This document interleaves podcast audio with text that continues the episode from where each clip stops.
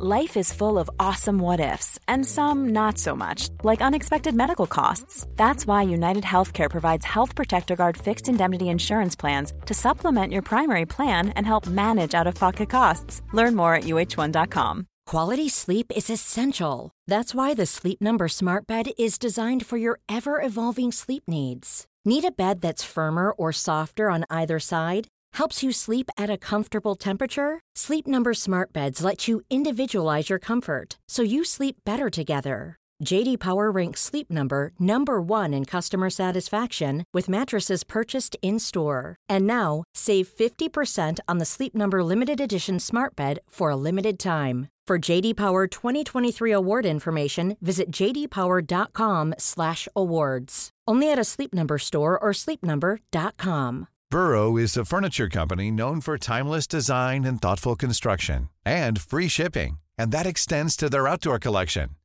Their outdoor furniture is built to withstand the elements, featuring rust-proof stainless steel hardware, weather-ready teak, and quick-dry foam cushions. For Memorial Day, get 15% off your Burrow purchase at burrow.com/acast and up to 25% off outdoor. That's up to 25% off outdoor furniture at burrow.com/acast. A free spirited young woman never makes it home. He was texting her, calling her, leaving her messages, but he could not get in touch with her. It never crossed my thoughts that she could possibly be missing, as in missing, missing. Until one piece of evidence leaves her family fearing the worst. I got a phone call that they had found her car. We found her phone inside. We found her wallet. We found what little cash she had. I knew with my whole body something was terribly wrong. A community bands together to search for clues to her disappearance. You got to understand, we're desperate now. And friends and family frantically search for answers. I racked my brain to think if there was anyone who might have it out for Tiffany in one way or another. No one literally walks off the face of the earth. Someone always knows something, always. August 12, 2013. It's late afternoon in Pensacola, a popular vacation spot for beach lovers in Florida's panhandle. It's also home to Pensacola State College, where 25 year old artist Tiffany Daniels works for the theater department. She built scenes for them and painted them for their Chicago was one of the big ones that she really did a fantastic job on. Tiffany uh, was a creative. Uh, she loved anything artistic. She loved painting. After work, Tiffany usually heads to her beloved downtown neighborhood called Long Hollow, the perfect spot for this free spirited, exuberant artist. Everybody loves Tiffany. Tiffany is a light. That's the best way I can describe her. When you're around her, you just feel like everything gets brighter, more colorful, more beautiful. Tiffany marched to the beat of a different drummer. Artists are different like that. They get perspective out of things that you and I would not see when we look at them. To reflect her love for nature, Tiffany tattooed her feet with seeds sprouting into vines. Those were vines showing that how things start with seeds and grow to be bigger things. Tiffany also lives just across Pensacola Bay from a park called Fort Pickens. She often heads over the bridge in her old gray 4Runner to take advantage of biking, hiking, swimming, and camping whenever she can. Tiffany was spontaneous. She she might just on the whim decide to go biking. Sometimes I would refer to Tiffany as that butterfly girl. She would be talking or doing something, and if a butterfly came flitting by, she'd take off and follow it. The one thing Tiffany does plan ahead are her regular swing and blues dance parties. She's well known in the Pensacola dance community. People love going to Tiffany's house. They could clear out the furniture and dance and go out on the porch. They really migrated over there when she had her dances. I don't remember the exact moment that we met, um, but I'm pretty sure I was I was standing awkwardly on the, the side of the dance floor. All the other dancers wouldn't give me the time of day, but she made a point to uh, ask me to dance. She was somebody who um, cared about people, about everybody. But her family thinks that sometimes Tiffany cares too much. She's in charge of the lease on her house, and they say lately she's been fronting the rent for a constant revolving door of roommates. Most of the time, she was too nice. She didn't want to ask for the rent, for the utilities when they were due. So we found out she was paying the things up front and then trying to collect from the roommate. Tiffany was the type of person that would avoid confrontation at all costs. She would rather pay than make someone else feel uncomfortable about paying for something they were obligated to pay in the first place. By July of 2013, Tiffany is struggling financially and desperate for some responsible roommates. She posts an ad on Craigslist. 54 year old Gary Nichols, the father of her friend Noelle, responds. He was separated from his wife and he was looking for a place closer to work. My dad saw the Craigslist ad that Tiffany placed. We didn't feel comfortable with it because we thought it would be kind of odd. I didn't want Tiffany to feel like she had a father living with her. But unlike most of Tiffany's roommates, Gary can pay the bills. In late July 2013, he moves in. Although he's twice Tiffany's age, the two have a lot in common. They have a lot of similar interests cycling and vegetable gardening, and we're, we're all vegetarians actually. Tiffany was very welcoming to my dad. She invited him to the first party that she threw. By Sunday, August 11, Gary's only been living at the house for a few weeks. That night, he and Tiffany stay in to watch a movie together. Tiffany was preparing to work on Spamalot at the theater that she worked at. So, in preparation for that, they watched Monty Python and the Holy Grail. I think they both enjoyed having company while they watched ridiculous comedies. Tiffany doesn't mention her plans for the next day. So Gary says he's surprised early Monday morning when he hears an odd noise. Around 5 o'clock, my dad heard the door of the house open and close several times, and he looked out his door to see if it was Tiffany, but he didn't see her. But when Gary leaves for work a few hours later at 7 a.m., he notices Tiffany's car is gone. Tiffany was not an early riser by any means. If for some reason she had to be at the school at 7 o'clock, she probably wasn't going to leave till about 5 till, or maybe right at 7 o'clock. Later that morning, Tiffany shows up to work for her regular shift at the theater. But she asks her supervisor if she can leave a little early, and shortly before 5 p.m., she finishes up. Unbeknown to friends and family, she's already scheduled a few days off work. I know that she had a lot on her mind that week, and she had told her boss that she might not be able to come into work the rest of the week because she had some things she had to take care of. That we don't know what that was all about.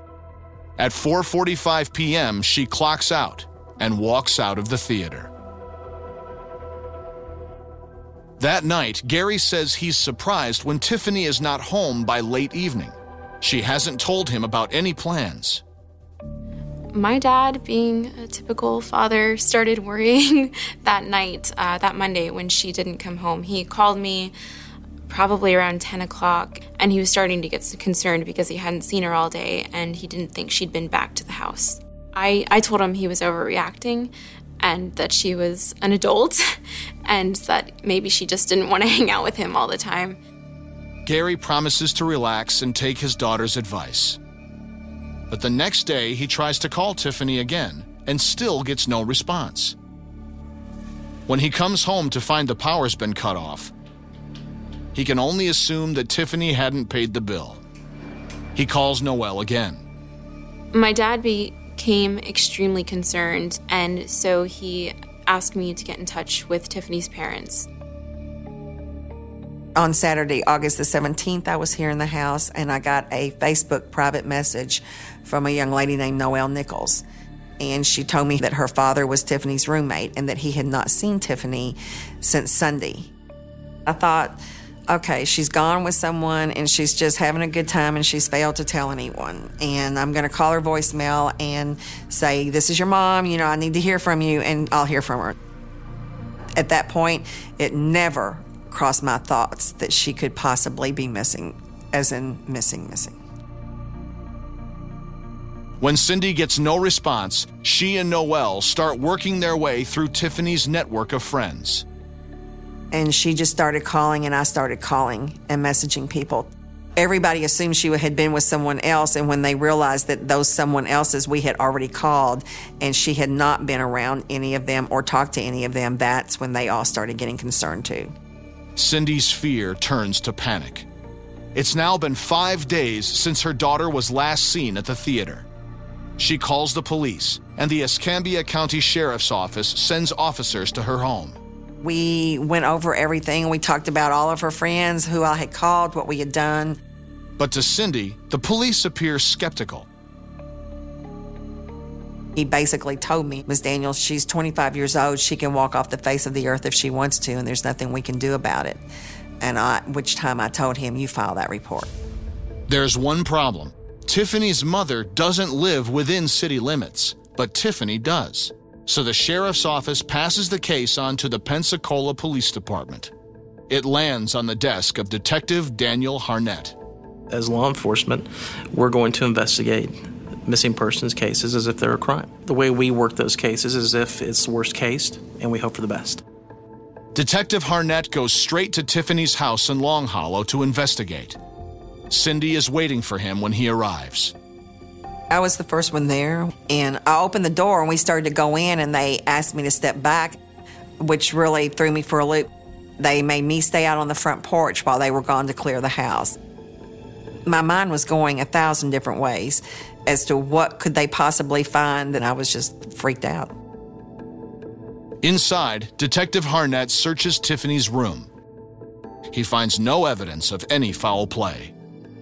There was talk that she was into camping and backpacking. Well, we found her tent inside of her house. No evidence that she had packed up with the intention of leaving. Back at the police station, Harnett issues a be on the lookout for Tiffany's 1999 gray Toyota 4Runner and alerts the news media. With no sign of Tiffany, Harnett sets his sights on people close to her, starting with a boyfriend who, he's just learned, left town right before she disappeared. It was the day after her boyfriend left town. The timing was strange.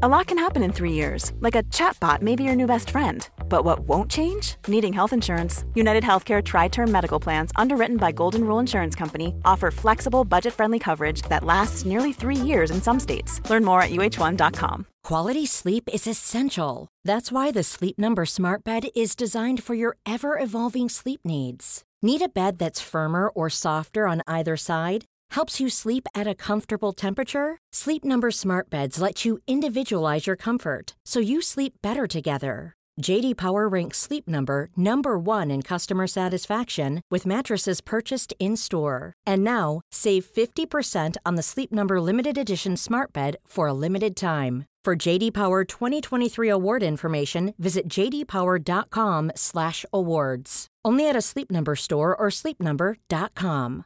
This is Paige, the co-host of Giggly Squad, and I want to tell you about a company that I've been loving, Olive and June. Olive and June gives you everything that you need for a salon quality manicure in one box. And if you break it down, it really comes out to $2 a manicure, which is absolutely insane. It's also so easy to get salon worthy nails at home with Olive and June. The difference between how your nails used to look when you did them yourself and now with the Mani system is a complete game changer. The best thing about Olive and June too is it's a quick dry. Dries in about one minute, lasts for five days, and full coverage in up to one to two coats. Visit oliveandjune.com slash perfectmani20 for 20% off your first system. That's oliveandjune.com slash perfectmani20 for 20% off your first system. Hey, it's Janice from Warner Brothers Discovery. Have you ever heard the expression perfect is the enemy of good? I think about that a lot, especially when it comes to my body and health, because perfect does not exist. It's a total trap. Noom isn't into this perfection thing either. Its unique approach is tailored to each person's psychology and biology. From coaching to recipes, Noom's app provides personalized information to help you on your journey, no one else's journey. I also think it's great that Noom doesn't restrict what you can eat and it doesn't shame you for treating yourself. And treat yourself, you should. What's more, Noom's approach is grounded in science. They've even published more than 30 peer reviewed scientific articles about how they work. To date, Noom has helped more than 5.2 million people lose weight by helping them build new habits for a healthier lifestyle. So why not give it a try? Stay focused on what's important to you with Noom's psychology and biology based approach. Sign up for your trial today at Noom.com. That's N O O M.com. And check out Noom's first ever cookbook, The Noom Kitchen, for 100 healthy and delicious recipes to promote better living. Available to buy now wherever books are sold. Tiffany Daniels left work at Pensacola State College Theater on August 12, 2013, and she hasn't been seen since. When Detective Daniel Harnett learns that Tiffany's boyfriend, Gray Thomas, left town the day before she disappeared, he zeroes in on him. Whenever we're working on a missing persons case, we're talking about the possibility of a homicide. In the majority of homicides, the suspect pool are people that the victim knows. Detective Harnett learns that Tiffany and Gray first connected in 2012. Very, very smart, talented guy and works with robotics. And they seem to have a very strong connection and love to dance. He and Tiffany were cute as a button together. We thought this might be the one. But a year into their relationship, Gray got accepted to graduate school at the University of Texas to study robotics. When he asked Tiffany to come with him, she declined. Austin would have been a great town for Tiff, actually. She's very creative, it's a creative town, but she was torn. I think she wanted to be with Gray, but I don't think she wanted to move. It was so funny because she was always wanting to go and travel and travel and do this and do that. Yet when it came down to actually moving, she had put her, her feet down and said, No, I'm not moving. I'm not leaving. But the relationship was far from over. Tiffany had plans to visit Gray once he settled in, and they agreed to try a long distance romance. On Sunday, August 11, the morning that Gray is set to leave for Austin, Tiffany throws a farewell breakfast for him with some friends. After breakfast, Gray left for Texas. My dad thought Tiffany seemed kind of down, but she also seemed excited about the prospect of all of the new people and, and things she was going to do in Austin when she went to visit Gray. When Tiffany's father, Rodney, learns she's missing six days later, he immediately contacts Gray. I wasn't even considering foul play. Uh, it was very much a possibility that she just decided she was going to leave and drive to Austin. He indicated that he had spoken to her once he arrived in Texas, but he hadn't spoken to her on the day that she went missing. Detective Harnett has to consider if Gray is telling the truth, or maybe he sneaked back to Pensacola to hurt Tiffany. We did ask him to go to his local law enforcement in Texas and provide samples of DNA and his fingerprints. Gray seemed to cooperate. Um, I don't have any reason to believe that he wasn't cooperative in the investigation. Detective Harnett also pulls his cell phone records, which confirm that on Monday, August 12th, when Tiffany was last seen in Pensacola, Gray was hundreds of miles away in Texas. Is it possible that he came back to Pensacola and we just can't verify it? Sure. All kinds of things are possible. But as far as the evidence that we found in regards to Gray, everything indicates that he was in Texas. Police find no evidence that Gray is in any way responsible for Tiffany's disappearance. However, Gray's departure is one of the problems that leads Harnett to wonder whether Tiffany may have been depressed enough to harm herself.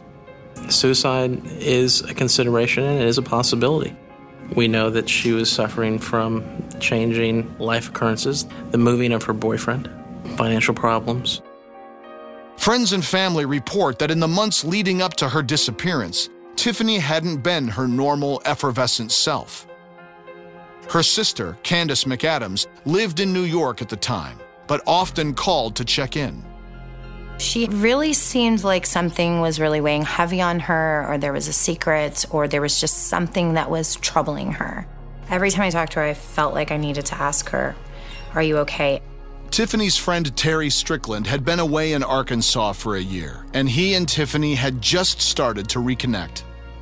All of the friends who were closest to Tiffany for different reasons, we had kind of drifted away from each other, uh, at least temporarily. And so I, I feel like um, maybe she didn't have the support structure that she normally would have. And Tiffany, uh, she befriended everybody. You know, everybody knew her, but you know, to a certain extent, I, I felt like she was always kind of alone. But family and friends say that suicide is out of the question. I think if Tiffany had even mentioned suicide, she would never have gone through with it. That's not Tiffany. I don't believe she would do that. She's not that selfish. You know, she cared too much about the people in her life. Detective Harnett questions whether she may have just run off for a while. But again, family and friends say no. She would not have done something at her own will and put us in that position of worrying about her. Tiffany was a, a very spontaneous person, but she was also a reliable person. In my opinion, if she said she was going to be somewhere, uh, she would be there. Tiffany's friends say she had too much to stick around for. She was working on her art, she was planning to visit Gray, and she had a dance planned in the next two weeks. No evidence that she had packed up with the intention of leaving. She had plans for the next day, for the next week, for the next month. It doesn't track to her just deciding to leave everything behind and, and walk away. But for Tiffany's family, questions loom. What about Gary Nichols, Tiffany's roommate? A 54 year old man moving in with a woman half his age is enough to raise questions. I think that he, Gary was aware of the fact that there were going to be questions that he was an older man living with Tiffany and that she disappeared. I think that that had to have been in the back of his mind. My dad was among several people who were brought in and questioned by the police, and he and, and several others were also asked to give DNA. Then, police find evidence Tiffany went home after work the day she disappeared, while Gary was in the house. But Gary says he never saw Tiffany or heard her come in. He stated that he got off of work that day on the 12th at 4 p.m. So it would have put him home around 4:20 p.m. He indicates that while he was home, he was on the phone primarily with his girlfriend, who lived out of state, and may not have realized that Tiffany had come home while he was there. In Tiffany's room, the top of her closet, there was about a foot missing of it, clear through onto the next room. You could throw something through it. I find it hard to believe that you couldn't hear between that room. But he heard her going in and out of the house at 3 o'clock in the morning. But Harnett says it's quite plausible Gary did not hear Tiffany if he was on the phone. On top of that, Gary was the first one to express concern for Tiffany, days before she was reported missing. My dad is pretty confident in our justice system, so he was not nervous. He just wanted to do whatever it took to hasten them finding her and settling the case. He seemed appropriate. There was nothing clear in anything that he told us that would cause us alarm. Police find no evidence that implicates Gary. When someone does become a suspect, in order to pull certain records, you have to have a reason to pull those records. In this case, she's reported missing. We do not have evidence of a crime. With no real persons of interest and no clues as to Tiffany's whereabouts, her family is losing precious time. Tiffany's friends take matters into their own hands and organize a campaign to find her. Started sending out social media and they started designing flyers immediately. They had a picture of Tiffany, uh, a picture of her license plate and car. I think that the, the tattoos that she had on the tops of her feet. We all agreed to look for the car, look for her, put up flyers, and uh, just kind of try to help out in any way we could.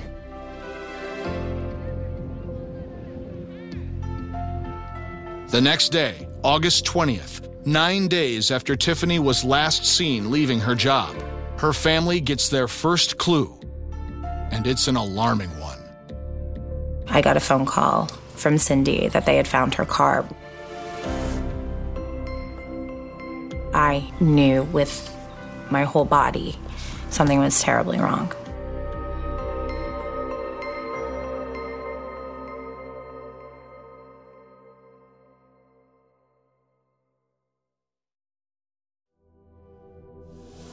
Tuesday, August 20th, 2013. Tiffany Daniels has been missing for nine days. That afternoon, a jogger notices a familiar car in the parking lot just outside the entrance to Fort Pickens on Pensacola Beach. The jogger happens to know Tiffany's family and gives them a call. Police are notified too. Tiffany's mother says they warn her not to go to the beach. I said to them, oh, I'm going. Of course I'm going. I just knew that when I got to the beach, Tiffany was going to be there somewhere. In my heart, I knew that we were going to find her, and there was nothing that was going to stop me. Nothing.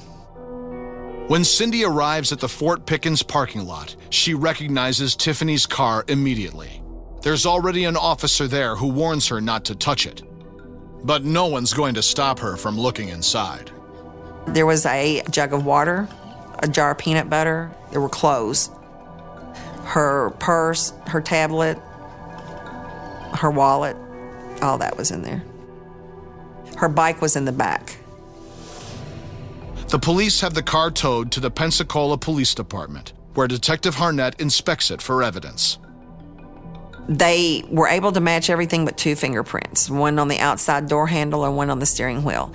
Didn't show up on anything in the database, which just means that whoever those fingerprints belong to have not committed a crime, that they've been entered into the system. That's all that means.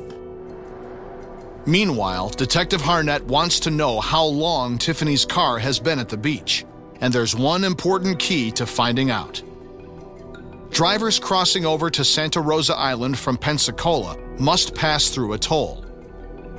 When a vehicle passes through the toll, every time there's a tag reader that captures the tag of vehicles entering Pensacola Beach.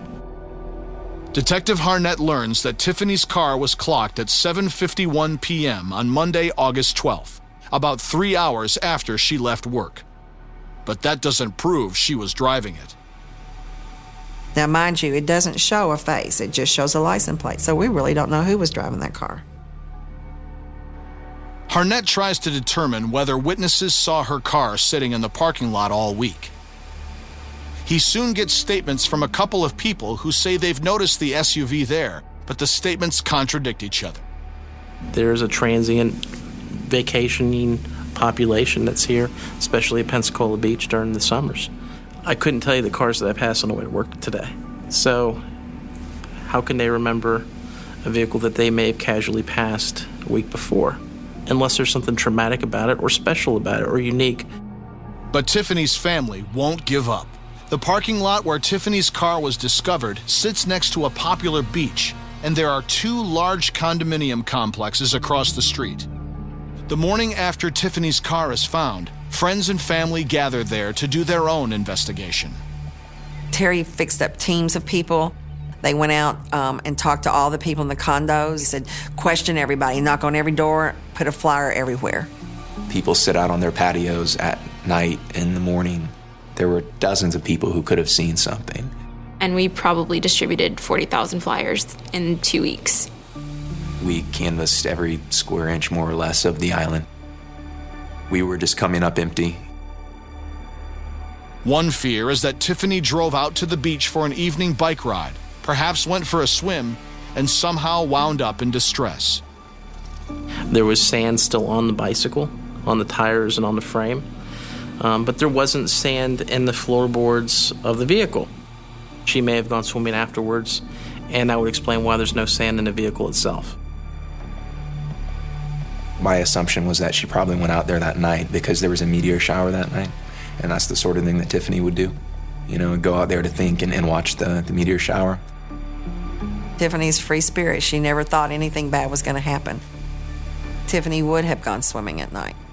And at first, that was exactly what we thought probably happened that Tiffany went out swimming and got caught up and couldn't make it back to shore. There's rip currents, there's rip tides, so there's dangers associated with swimming in the Gulf waters. But Detective Harnett says in most drowning accidents, the body comes back to shore. There's cases where people that have drowned in the Gulf have ended up in Mexico or in South America. Typically speaking, though, they do come back. I just kept thinking that surely we would find parts of clothing or something on the shoreline because I just didn't feel like Tiffany could have swam far enough out that would have picked up in that current to carry her too far off. Police search the beach, but Santa Rosa Island is almost 50 miles long, and police have limited resources for a full scale hunt.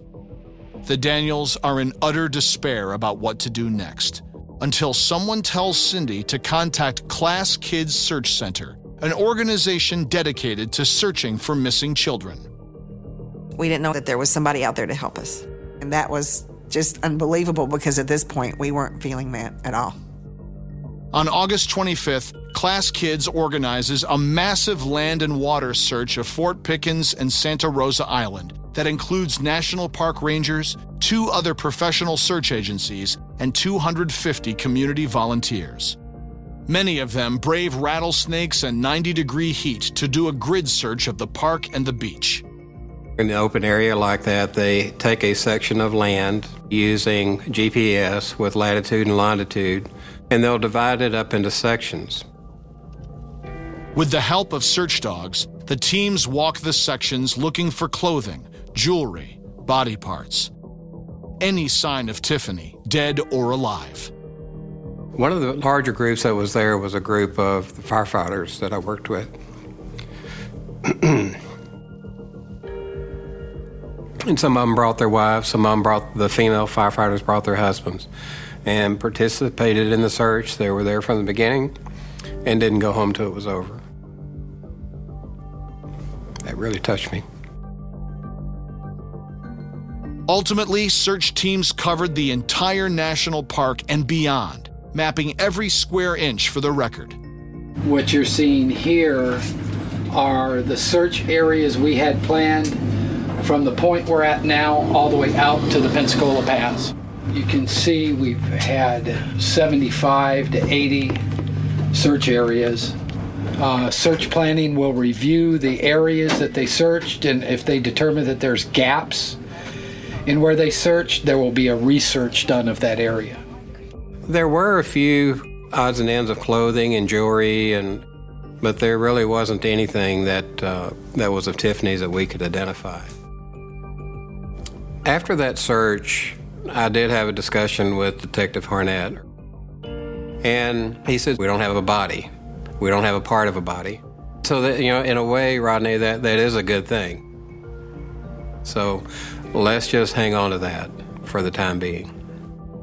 With no proof that Tiffany has drowned, her friends and family refuse to stop looking for her.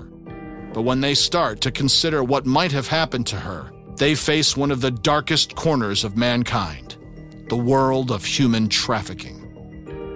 At that point, we were pretty much resided to the fact that either A, she left with someone, or someone took her. No one literally walks off the face of the earth. Someone always knows something, always.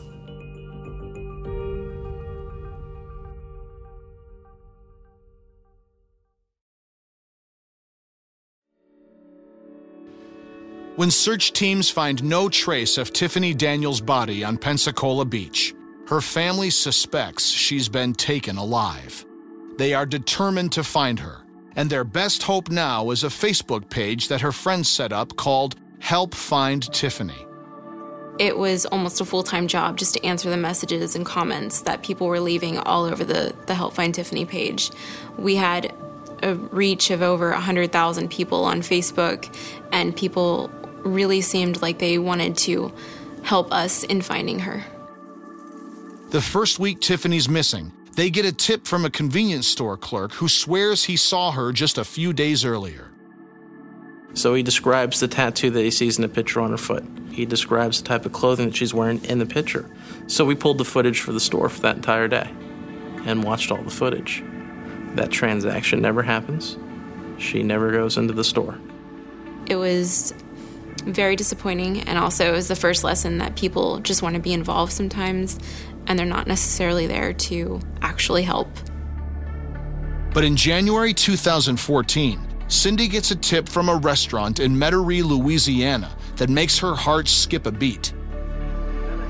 A waitress was relatively sure that she had served Tiffany and two other women, another girl, a younger girl like her, and then an older Hispanic woman that was dressed real nice. The waitress notices something disturbing about their body language. She said they had their shirts pulled down over their hands. Tiffany was very cold natured, and it wasn't unusual for her to be wearing a sweater with the sleeves pulled down to her knuckles. And they never looked up they always looked down. She said it was very odd the way that they communicated. The woman talked mostly for them. Cindy is taken aback when the waitress tells her what Tiffany ordered for lunch. She said, Well, she ordered a seafood dish, but she asked me the oddest question. She asked me if that was fish broth or chicken broth. Well, what sounds odd about that is Tiffany and I were having dinner one night and she ordered a soup that was supposed to be fish based, and instead they had run out and they had substituted chicken broth in it. And she noticed it the minute, because she's vegetarian, the minute she tasted it. So this was very suspicious to me, and it sounded exactly like something Tiffany would have said. When the waitress returns to the table, she speaks to the young woman who looks like Tiffany. She told her, You look just like the girl missing from Pensacola. The waitress says they leave the restaurant immediately. When Cindy gets the tip, she calls the restaurant to see if they have security camera footage. But it's too late. It's been taped over. If we had received that tip on the day that she got it, I would have had footage as to who that girl was in that restaurant. And I would know today whether or not it was Tiffany. At first, the restaurant incident is just puzzling. Then, Tiffany's parents read about a woman who was recently drugged and abducted from her home in Panama City, Florida just two and a half hours down the coast from Pensacola. She was grabbed up, and actually, she was being taken to New Orleans. It was two men, and they told her they were taking her to Louisiana for prostitution.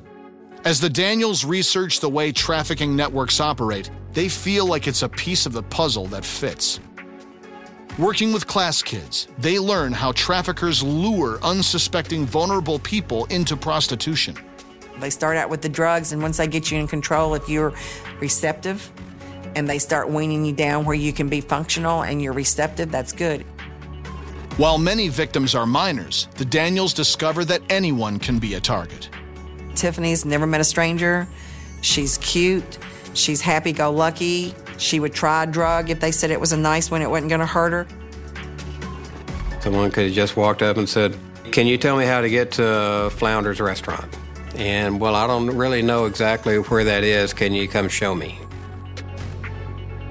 People had suggested it multiple times on the page, like in comments, like, oh, maybe she's been trafficked. And we were like, that doesn't happen here. We were wrong.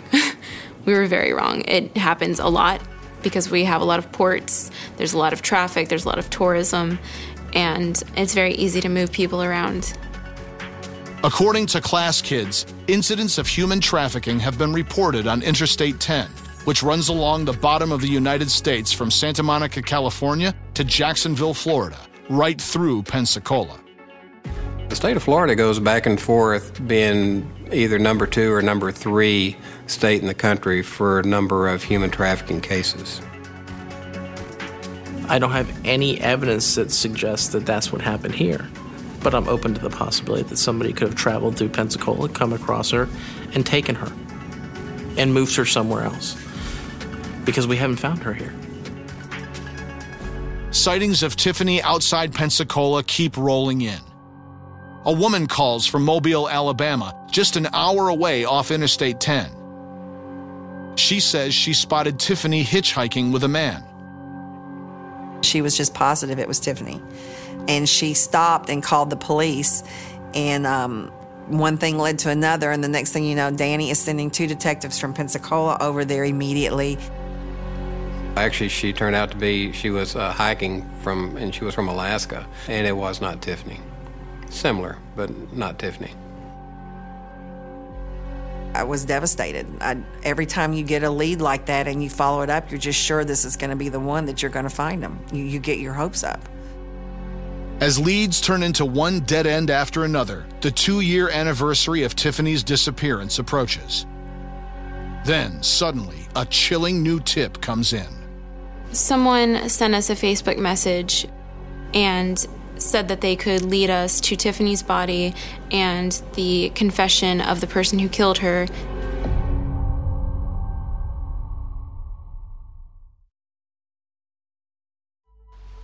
In August 2015, the two year anniversary of Tiffany Daniels' disappearance is approaching. Even though they believe it's likely she's been trafficked, her family is open to all possibilities. Because after a while, you can search and search and search, but there's just no clues, no rhyme, no reason as to where you're searching or what you're doing. Then her mother gets a Facebook message that makes her blood run cold. Someone named Tammy Show claims that her boyfriend was responsible for Tiffany's disappearance. She says she had been suspicious for a long time with her boyfriend, and she had found pictures of Tiffany and his belongings and had found out that Tiffany was a missing person. She tells Cindy that her boyfriend admitted he murdered Tiffany, and she caught his whole confession on tape. And I said, Well, just tell me, what do you want of me? What will it take to get you to give me this information? And they said $3,000 up front. And then they will send me the recording of the confession of the person that harmed Tiffany. Cindy insists she wants proof before she'll hand over any money. Then she sent the MP3 excerpts to listen to. When Cindy gets a hold of the recordings, she passes them on to Tiffany's friend Noelle. I pulled a, a backup pistol that I kept in the back of my belt, you know, holster, and if I knew it, I fired one shot. Just didn't want her to suffer. I listened to the audio and then I went on Google and searched for different configurations of the confession. In less than 20 minutes, Noelle finds the full confession of Tiffany's supposed killer on YouTube. This was the confession of an officer in Panama City, Florida, who killed his girlfriend. You can hear the whole thing. And at that point, relief hit us because we knew it wasn't true. Cindy says the IP address is traced to Russia so there's nothing police can do. Extortion is extortion, and that's what this was. After two years, Cindy knows that scams like this are par for the course for the families of the missing. Her friends at Klaas Kids refer to them as the second wave of predators. You got to understand, we're desperate now. After two years, we've done. We feel like we've done just about everything we can, short of illegal things. We're going to be receptive and open to everything, but Please, no. We can figure you out in a heartbeat. For his part, Detective Harnett has been willing to pursue every avenue possible, but he won't subscribe to any one theory about Tiffany's disappearance. An investigation is, in my mind, it works like visualizing a wagon wheel. Each rung is a possibility, right? And then once you start to eliminate those rungs, hopefully you can isolate one rung, and that becomes what actually happened. In this case, they're all still possible. We just don't have valid, credible evidence beyond her vehicle going out to the beach.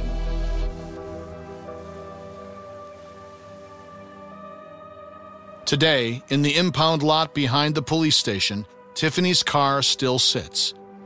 It's been here since it was brought in for testing in 2013. Everything that we found in the vehicle still remains in the vehicle, with the exception of the car keys. Her bicycle's still here. Paintings are still in the car. Her clothing, the work boots that she wore to work that day are still in the vehicle. Her purse. It's kind of like a time capsule. The longer we can keep that intact, the better, just in case new information comes to light that we can use.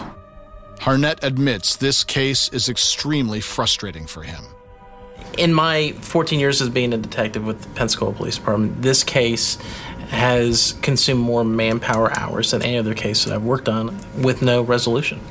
The investigation is ongoing, and it won't close until there is an answer. And if there's never an answer, it'll never close. When Cindy and Rodney are not pursuing leads on Tiffany, they spend their spare time working with the Klaas Kids Foundation to help other families with missing children and tackle human trafficking. We belong to the Club of the Missing. And you don't get special invitations. You can't buy your way into this club.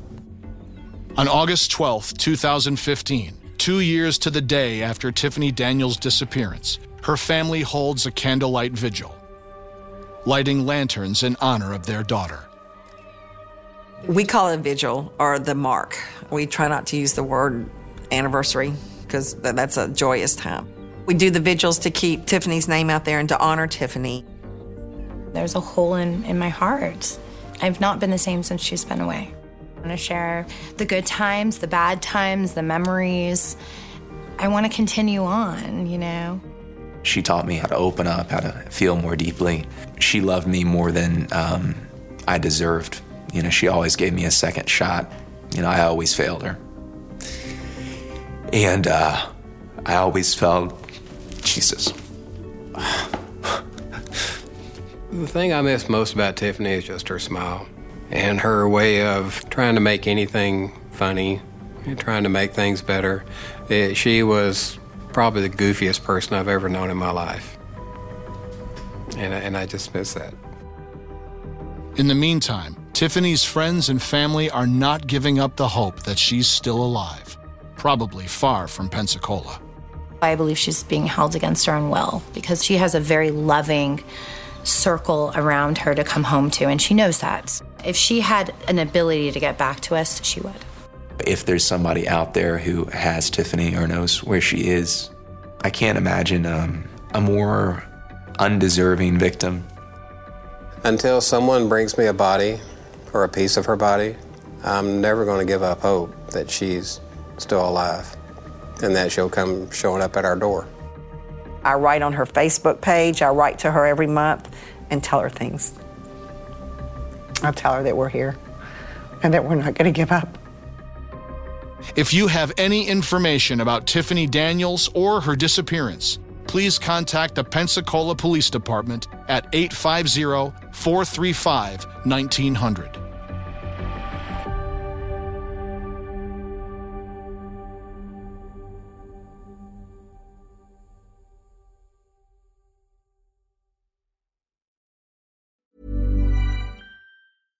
Even when we're on a budget, we still deserve nice things. Quince is a place to scoop up stunning high end goods for 50 to 80% less than similar brands. They have buttery soft cashmere sweaters starting at $50, luxurious Italian leather bags, and so much more. Plus, Quince only works with factories that use safe, ethical, and responsible manufacturing. Get the high-end goods you'll love without the high price tag with Quince. Go to quince.com/style for free shipping and 365-day returns. Planning for your next trip?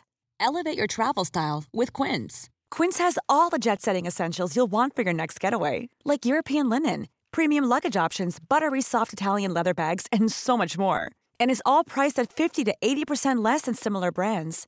Plus, Quince only works with factories that use safe and ethical manufacturing practices. Pack your bags with high-quality essentials you'll be wearing for vacations to come with Quince. Go to quince.com/pack for free shipping and 365-day returns.